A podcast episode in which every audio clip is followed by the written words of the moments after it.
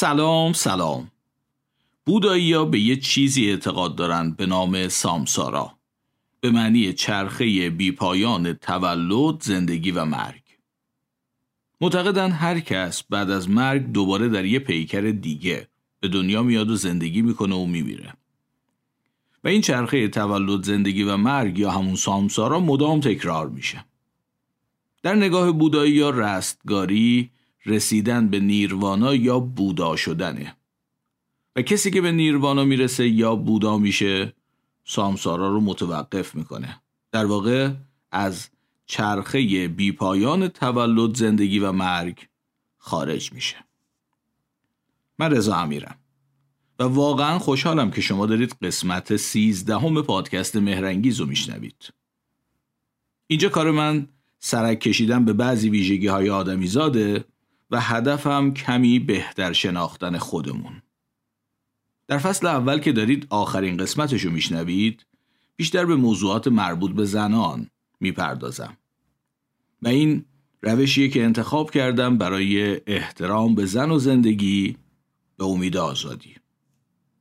البته تموم شدن فصل اول معناش نیست که دیگه در مورد موضوعات زنان صحبت نخواهم کرد. هنوز خیلی چیزا مونده در این مورد که دوست دارم اینجا در موردشون با شما صحبت کنم. البته اگه زنده بودم و شد. موضوع قسمت سیزدهم پادکست در مورد بیچرخگیه یا همون یائسگی.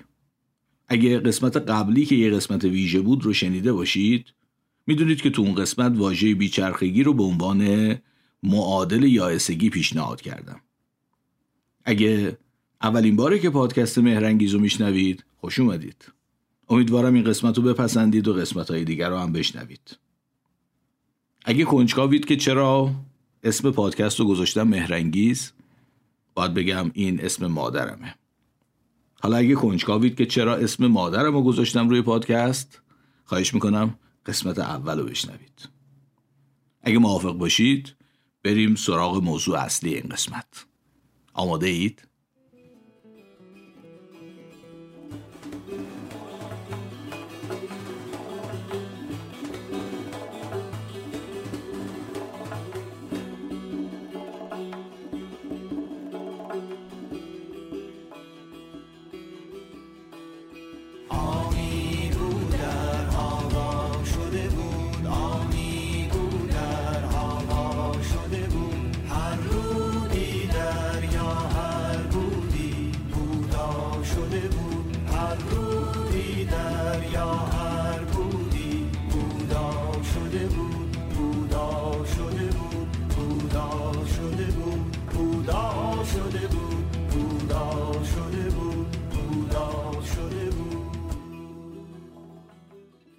جونم براتون بگه برای اینکه بیچرخگی رو درست بفهمیم. خوبه که اول بدونیم وقتی از چرخه جنسی خانم حرف می‌زنیم این دقیقا یعنی چی؟ و چه اتفاقایی توی چرخه جنسی رخ میده؟ اما قبلش می‌خوام سه تا سوال بپرسم. شما لطفا فقط به جواب این سوالا فکر کنید. اول. به نظر شما تعداد فرزندان مناسب برای یه خانوم در طول زندگیش چند تاست؟ یکی دو تا سه تا چند تا؟ حتما یه عددی یا حدودی تو ذهن شما مناسبه دیگه. فقط بهش فکر کنید. سوال دوم. اگه جوابتون به سوال اول صفر نیست یعنی اگه معتقدید بالاخره خوبه یا لازمه که یه خانوم در زندگیش اقلا یه بچه رو داشته باشه؟ به نظرتون سن مناسب برای مادر شدن یه خانوم چقدره؟ یا اینجوری بگم فکر می‌کنید یه خانوم از چه سنی به بعد آمادگی مادر شدن رو پیدا می‌کنه؟ حتما در این موردم یه نظری دارید. فقط بهش فکر کنید. و سوال سوم اینه تا چه حد با این جمله موافقید که هر چیزی طبیعیش بهتره؟ چند ثانیه به جواب این سوالا فکر کنید. برمیگردم و میریم سراغ اصل ماجرا یعنی وقایع چرخه جنسی.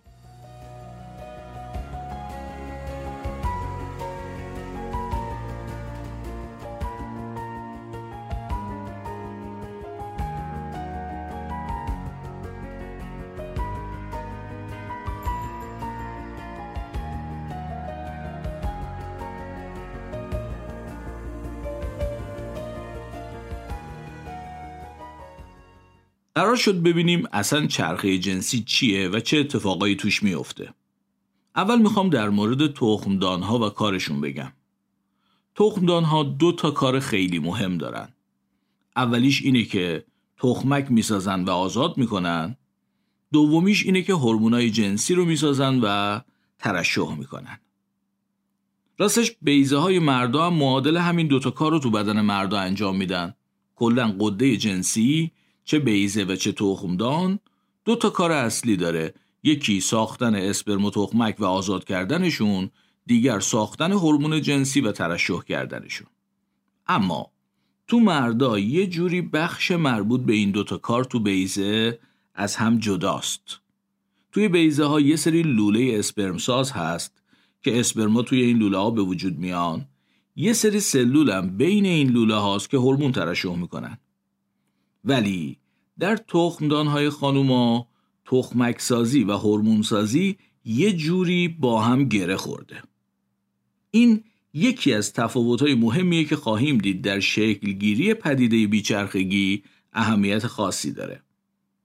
و برای درک این ماجرا لازمه که با فولیکول آشنا بشیم.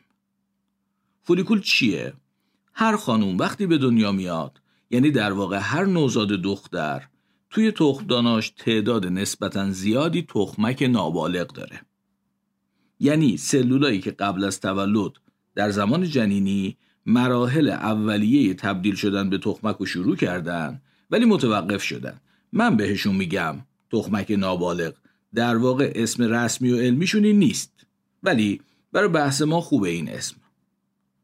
نکته اینه که هر کدوم از این تخمک های نابالغ توسط تعدادی سلول احاطه شدن اون سلولا کارشون اینه که از این تخمک نابالغی که وسطشون قرار گرفته محافظت کنن. پس اینجوری در نظر بگیرید. یه سلولی که من اسمشو می‌ذارم تخمک نابالغ و چندین سلول که دور تا دور این قرار گرفتن. اسم این مجموعه یعنی تخمک نابالغ و سلول های احاطه کنندش فولیکوله. هر نوزاد دختر در واقع با تعداد نسبتا زیادی فولیکول در تخمدانهاش به دنیا میاد. تعداد این فولیکولا که هر کدوم یه تخمک نابالغ تو دلشون دارن خیلی بیشتر از تعداد کل تخمکاییه که یه خانوم در تمام طول زندگیش فرصت داره که آزاد کنه. چون حتما می‌دونید به طور معمول در هر دوره جنسی فقط یه تخمک آزاد میشه. و این میشه فوقش 400 500 تخمک در تمام زندگی که البته خود این عددم خیلی از تعداد بچه هایی که یه خانوم می‌تونه داشته باشه بیشتره. و اما نکته اینه که از زمان تولد این فولیکولا به دلایل نامعلوم شروع می‌کنن به از بین رفتن. اینجوری حساب کنید که از چند صد هزار یا حتی بیش از یکی دو میلیون فولیکول که یه خانوم در شروع زندگیش داشته و هر کدومم تو دلشون یه تخمک نابالغ دارن چند ده هزار تاشون می‌رسن به زمان بلوغ. بقیه تا اون موقع از بین میرن. بعد از بلوغ هم روند از بین رفتن فولیکولا ادامه داره ولی در هر دوره جنسی یکی از این فولیکولا رشد می‌کنه. تخمک نابالغ تو دلش بالغ میشه و آزاد میشه. که اینم تعدادش همونجور که گفتم میشه چند صد تا در طول زندگی. اما چون روند از بین رفتن فولیکولا که از زمان تولد شروع شده بود ادامه پیدا می‌کنه یه وقتی مثلا حدود 50 سالگی عملا فولیکولا تموم میشن و این در واقع مکانیسم بیچرخگیه. از طرفی چون هورمونای جنسی زنونه رو هم همین سلولای فولیکولی که رشد می‌کنه ترشح می‌کنن؟ تموم شدن فولیکولا علاوه بر اینکه باعث میشه دیگه تخمکی برای آزاد شدن وجود نداشته باشه باعث توقف ترشح هورمونای جنسی هم میشه. خلاصه به نظر می‌رسه یه چیزی که بیچرخگی رو اجتناب ناپذیر می‌کنه اینه که یه خانوم با تعداد فولیکولای محدود به دنیا اومده. این تعداد محدودم بیشترشون همینجوری از بین میرن. یه تعدادشون هم در سالهای بعد از بلوغ در هر دوره جنسی رشد می‌کنن. تخمک بالغ آزاد می‌کنن هورمون جنسی ترشح می‌کنن اینا هم آخر دوره از بین میرن. در نهایت وقتی این فولیکولا عملا تموم میشن دیگه نه تخمکی آزاد میشه نه هورمون جنسی ترشح میشه. و این همون پدیده ایه که من بهش میگم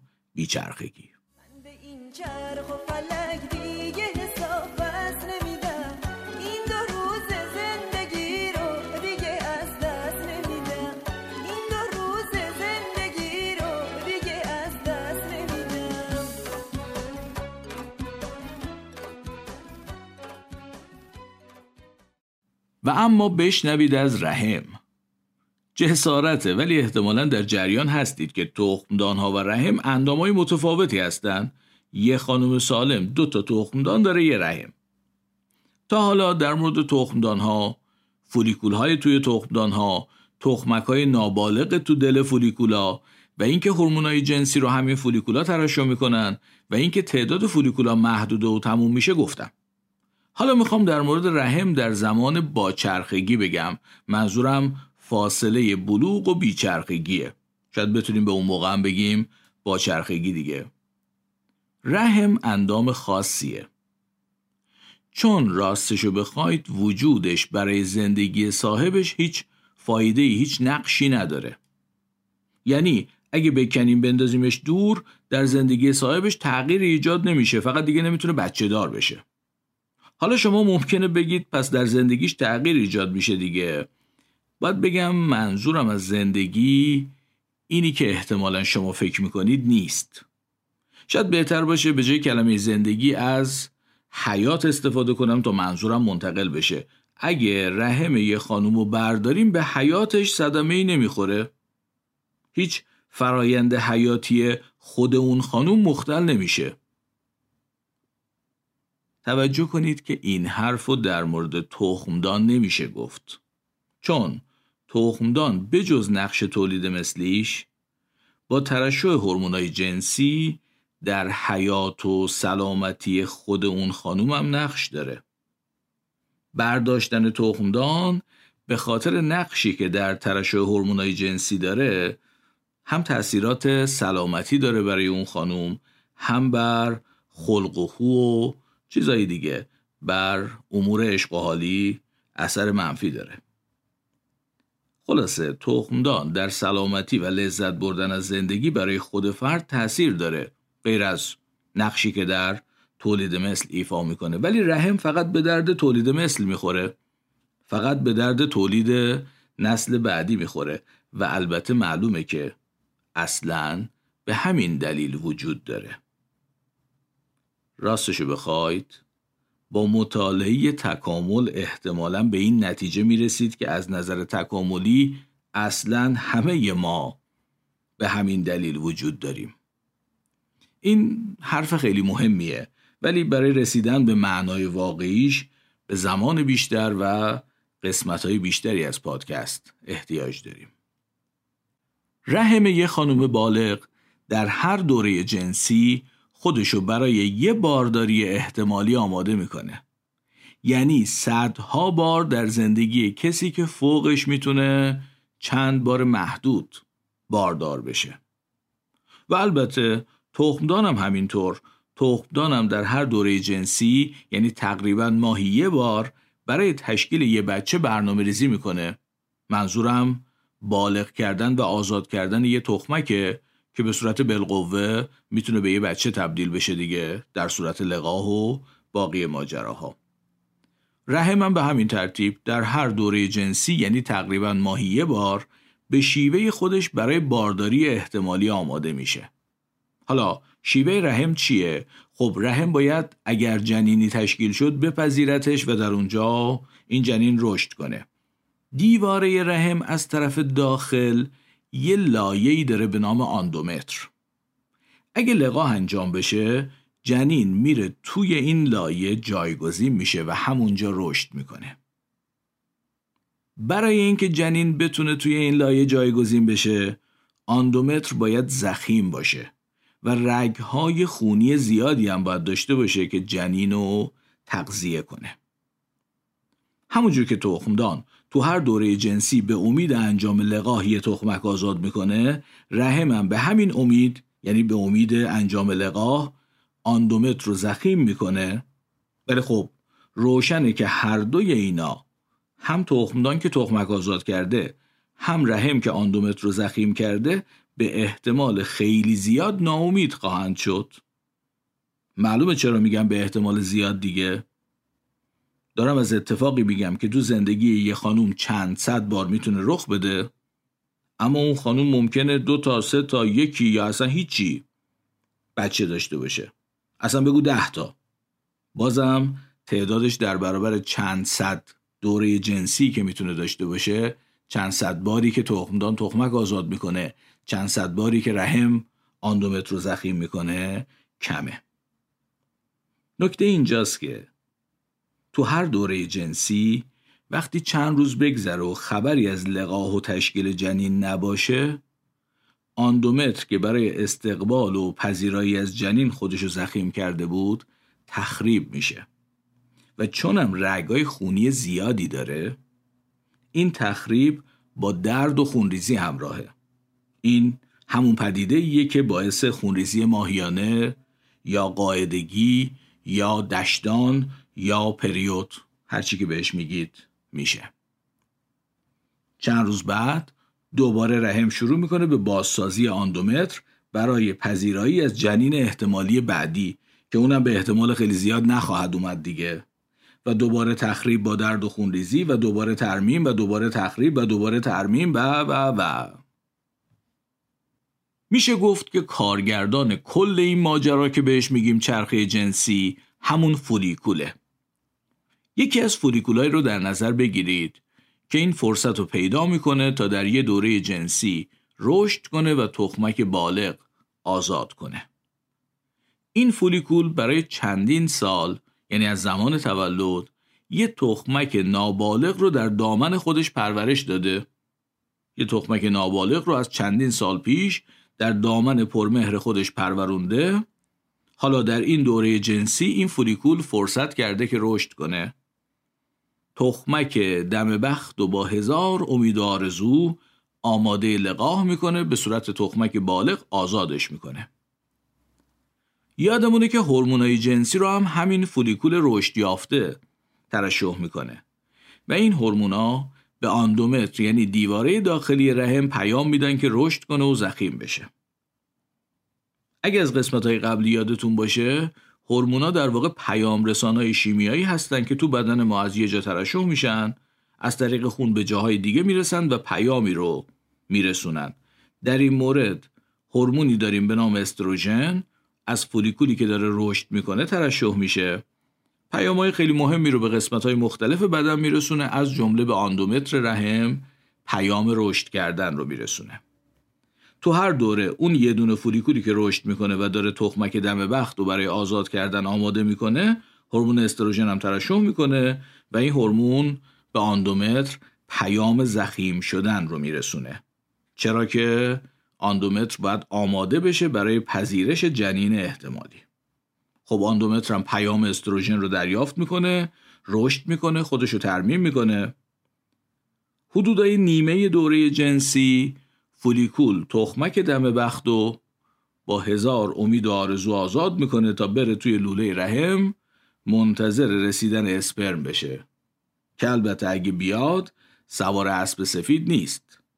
شناور در مایه ای سفیده حال در بیشتر مواردم که اصلا خبری از اسپرم نیست. به یکی از هزار و یک دلیل. خانوم تازه چهارده سالشه. یا سنش مناسبه ولی حالش از هرچی مرده به هم می‌خوره. یا حالش به هم نمی‌خوره ولی معلوم نیست اون مرتیکه مرده شور برده کدوم گوریه. یا خانوم سرش درد می‌کنه یا آقا کمرش درد می‌کنه یا اسپرما تو بادکنک گیر افتادن. و کلی دلایل دیگه. اما بشنوید از فولیکول فولیکولی که تخمک دم بخت و با هزار امید آرزو رها کرده فولیکول بی توجه به تمام این حالاتی که ممکنه باعث بشن شانس لقاهی وجود نداشته باشه بعد از آزاد کردن تخمک خودشو برای وصلت این دو نوگل ناشکفته آماده می‌کنه. یکی از کارهایی هم که برای آمادگی انجام میده اینه که به رنگ زرد عقدی در میاد. اینجوری میشه که اسمش هم عوض میشه فولیکول سابق از این به بعد اسمش میشه جسم زرد. همینجوری هم با شادی به ترشح هورمونای جنسی ادامه میده. هم استروژن هم یه هورمون دیگری به نام پروژسترون. تا آندومتر همون لایه داخلی رحم به رشد خودش ادامه بده و پایدار بمونه. در حال فولیکول فولیکول سابق که الان اسمش شده جسم زرد خیلی امیدواره که لقاح انجام بشه.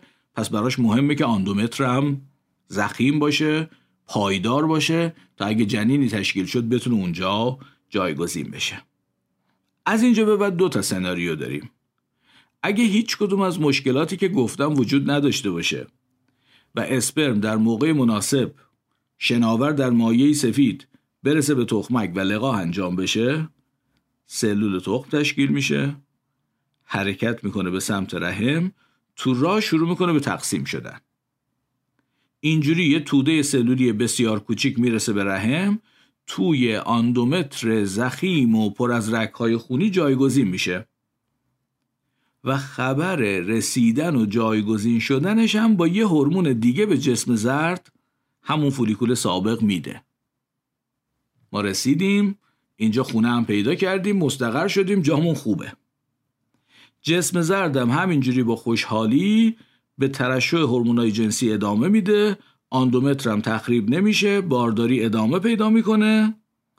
مادر باردارم به احتمال زیاد اولین علائم بارداریشو از انجام نشدن حمله سرخپوستا در اون زمانی که منتظرشون بوده می‌فهمه.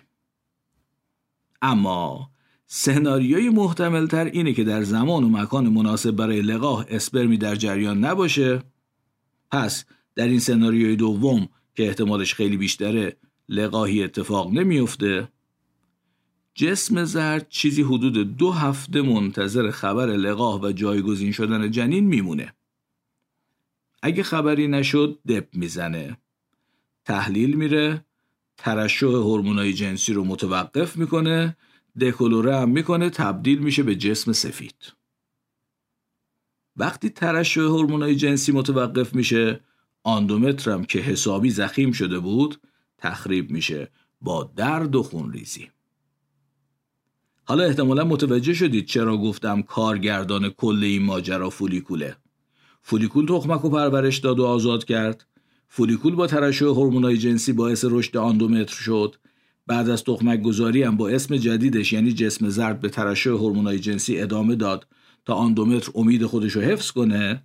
ولی وقتی خود جسم زرد از لقاح و جایگزینی ناامید شد به جسم سفید تبدیل میشه آندومتر ناامید میشه و تخریب میشه بعد چی میشه؟ ظرف چند روز بعد یه فولیکول امیدوار دیگه شروع به رشد می‌کنه روز از نو روزی از نو این چرخه تکراری تا کی می‌تونه ادامه پیدا کنه؟ طبعا تا زمانی که فولیکول جدیدی برای رشد وجود داشته باشه که یه چرخه جدید رو شروع کنه یه تخمک دم بخت و آماده آزاد شدن کنه و هورمون جنسی ترشح کنه و آندومت رو برای رشد امیدوار کنه. وقتی دیگه فولیکولی نباشه که یه چرخه جدید رو شروع کنه فرد وارد بیچرخگی میشه.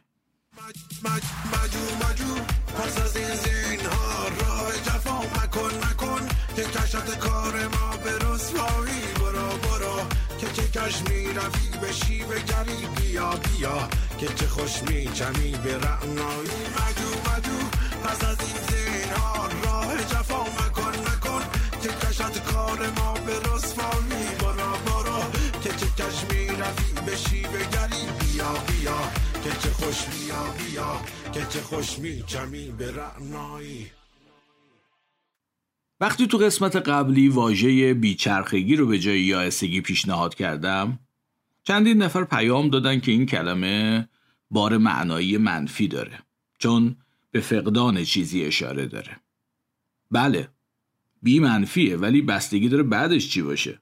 مثلا وقتی میگیم بی آلایش یا میگیم بی باک بی بلا بی دردسر منفی در منفی میشه مثبت دیگه.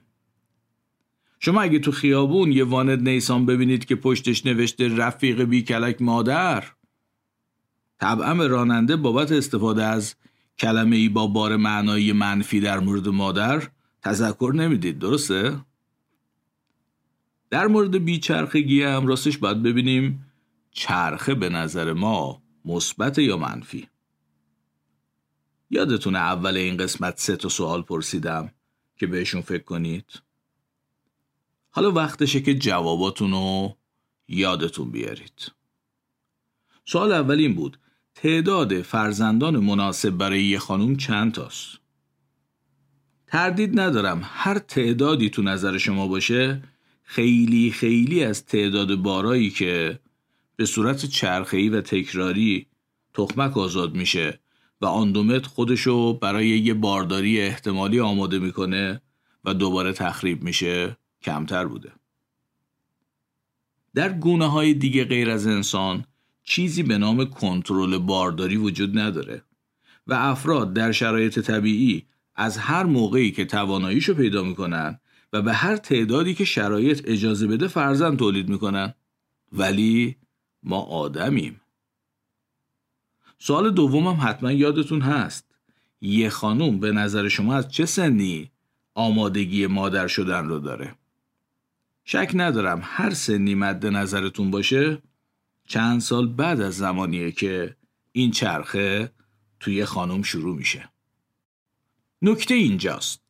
یه سری واقعیت زیستی به صورت طبیعی وجود داره که ما به وجودشون نیوردیم ولی سعی می‌کنیم کنترلشون کنیم.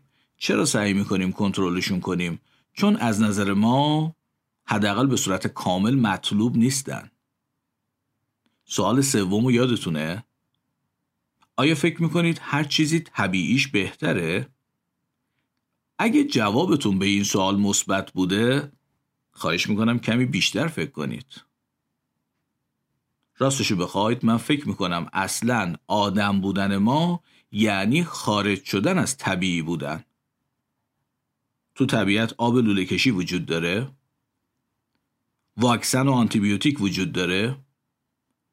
کفش طبیعیه؟ عینک طبیعیه؟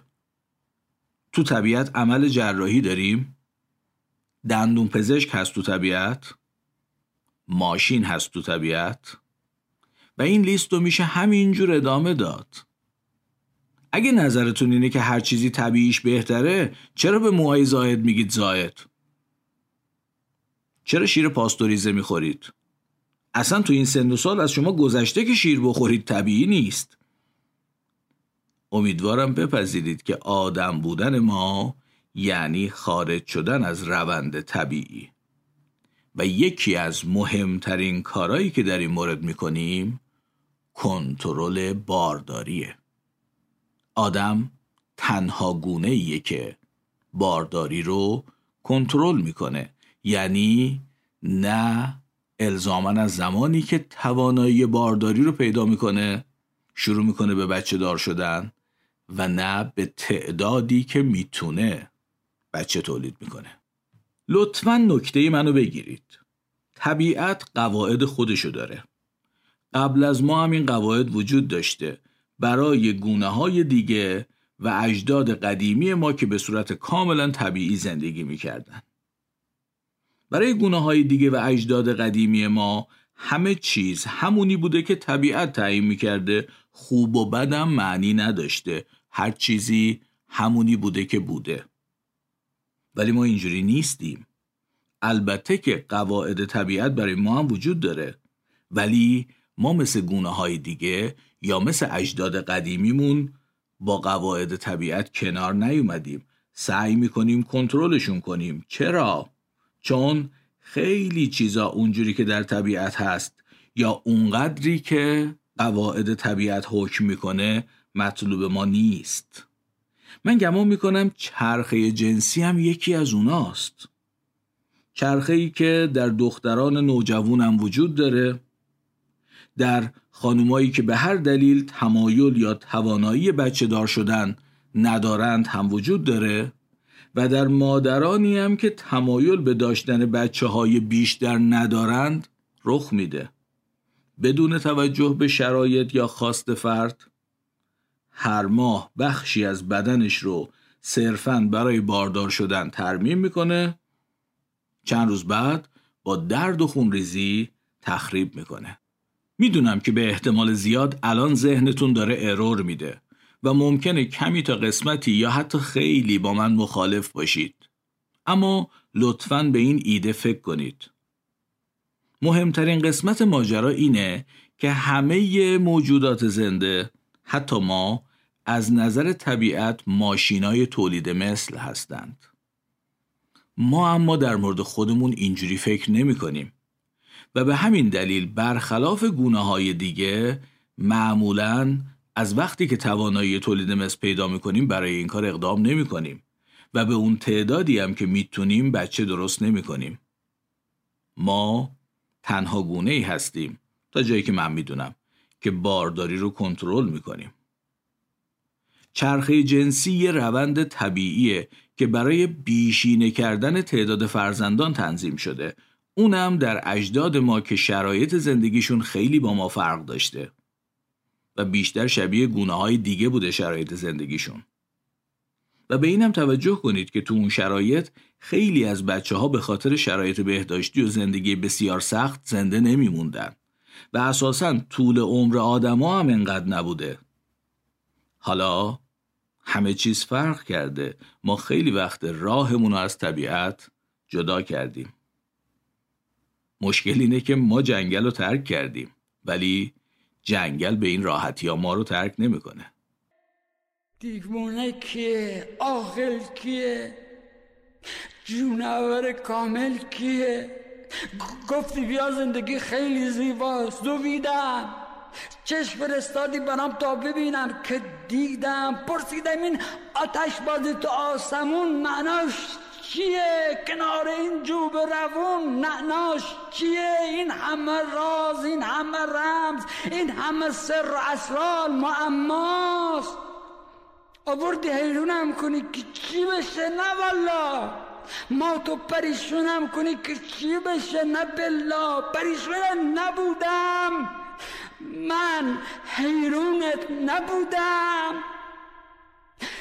تازه داشتم میفهمیدم که فهم من چقدر کمه اتون تو دنیای خودش حریف سرطار رستمه. گفتی ببند چشمات تو وقت رفتنه. انجین می‌خواد دنیا بیاد آهن و فسفرش کمه.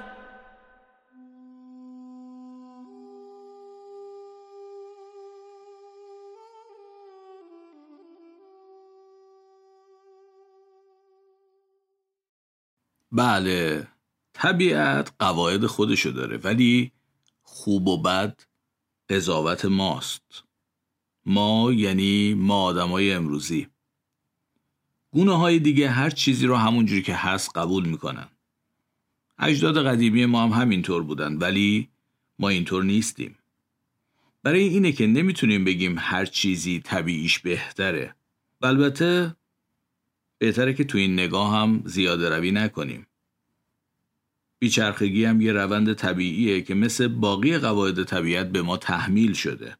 تقریبا کاریش هم نمی‌تونیم بکنیم. ولی می‌تونیم بشناسیمش.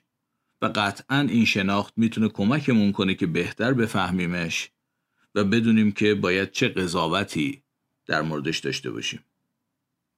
راستش در این مورد چیزی که طبیعی نیست اینه که این همه آدم بیش از پنجاه سال عمر کنن به هفتاد، هشتاد یا حتی نوت سالگی برسن معلومه که در شرایط طبیعی زندگی اجداد ما این امکان برای اکثر افراد قفل بوده برای انسان امروزی زندگی می‌تونه خیلی طولانی تر از اجداد قدیمی ما باشه و در نتیجه یه خانوم بعد از بیچرخگی می‌تونه برای چند دهه زندگی فعال و مفید در پیش داشته باشه. اونم بدون چرخه تکراری ترمیم و تخریب و بازم ترمیم و تخریب اونم با درد و خونریزی و از دست دادن کلی منابع ارزشمند مثل آهن. به نظر من خوبه که طبیعت یه جایی بیخیال خانوما میشه و دیگه ازشون انتظار تولید مثل نداره قبلا گفتم همه ما در واقع همه جانداران از نظر طبیعت ماشین تولید مثلند. وظیفه ای که زنا با بیچرخگی ازش معاف میشن. و اگه نظر منو بخواید این خودش از امتیازات زن بودنه.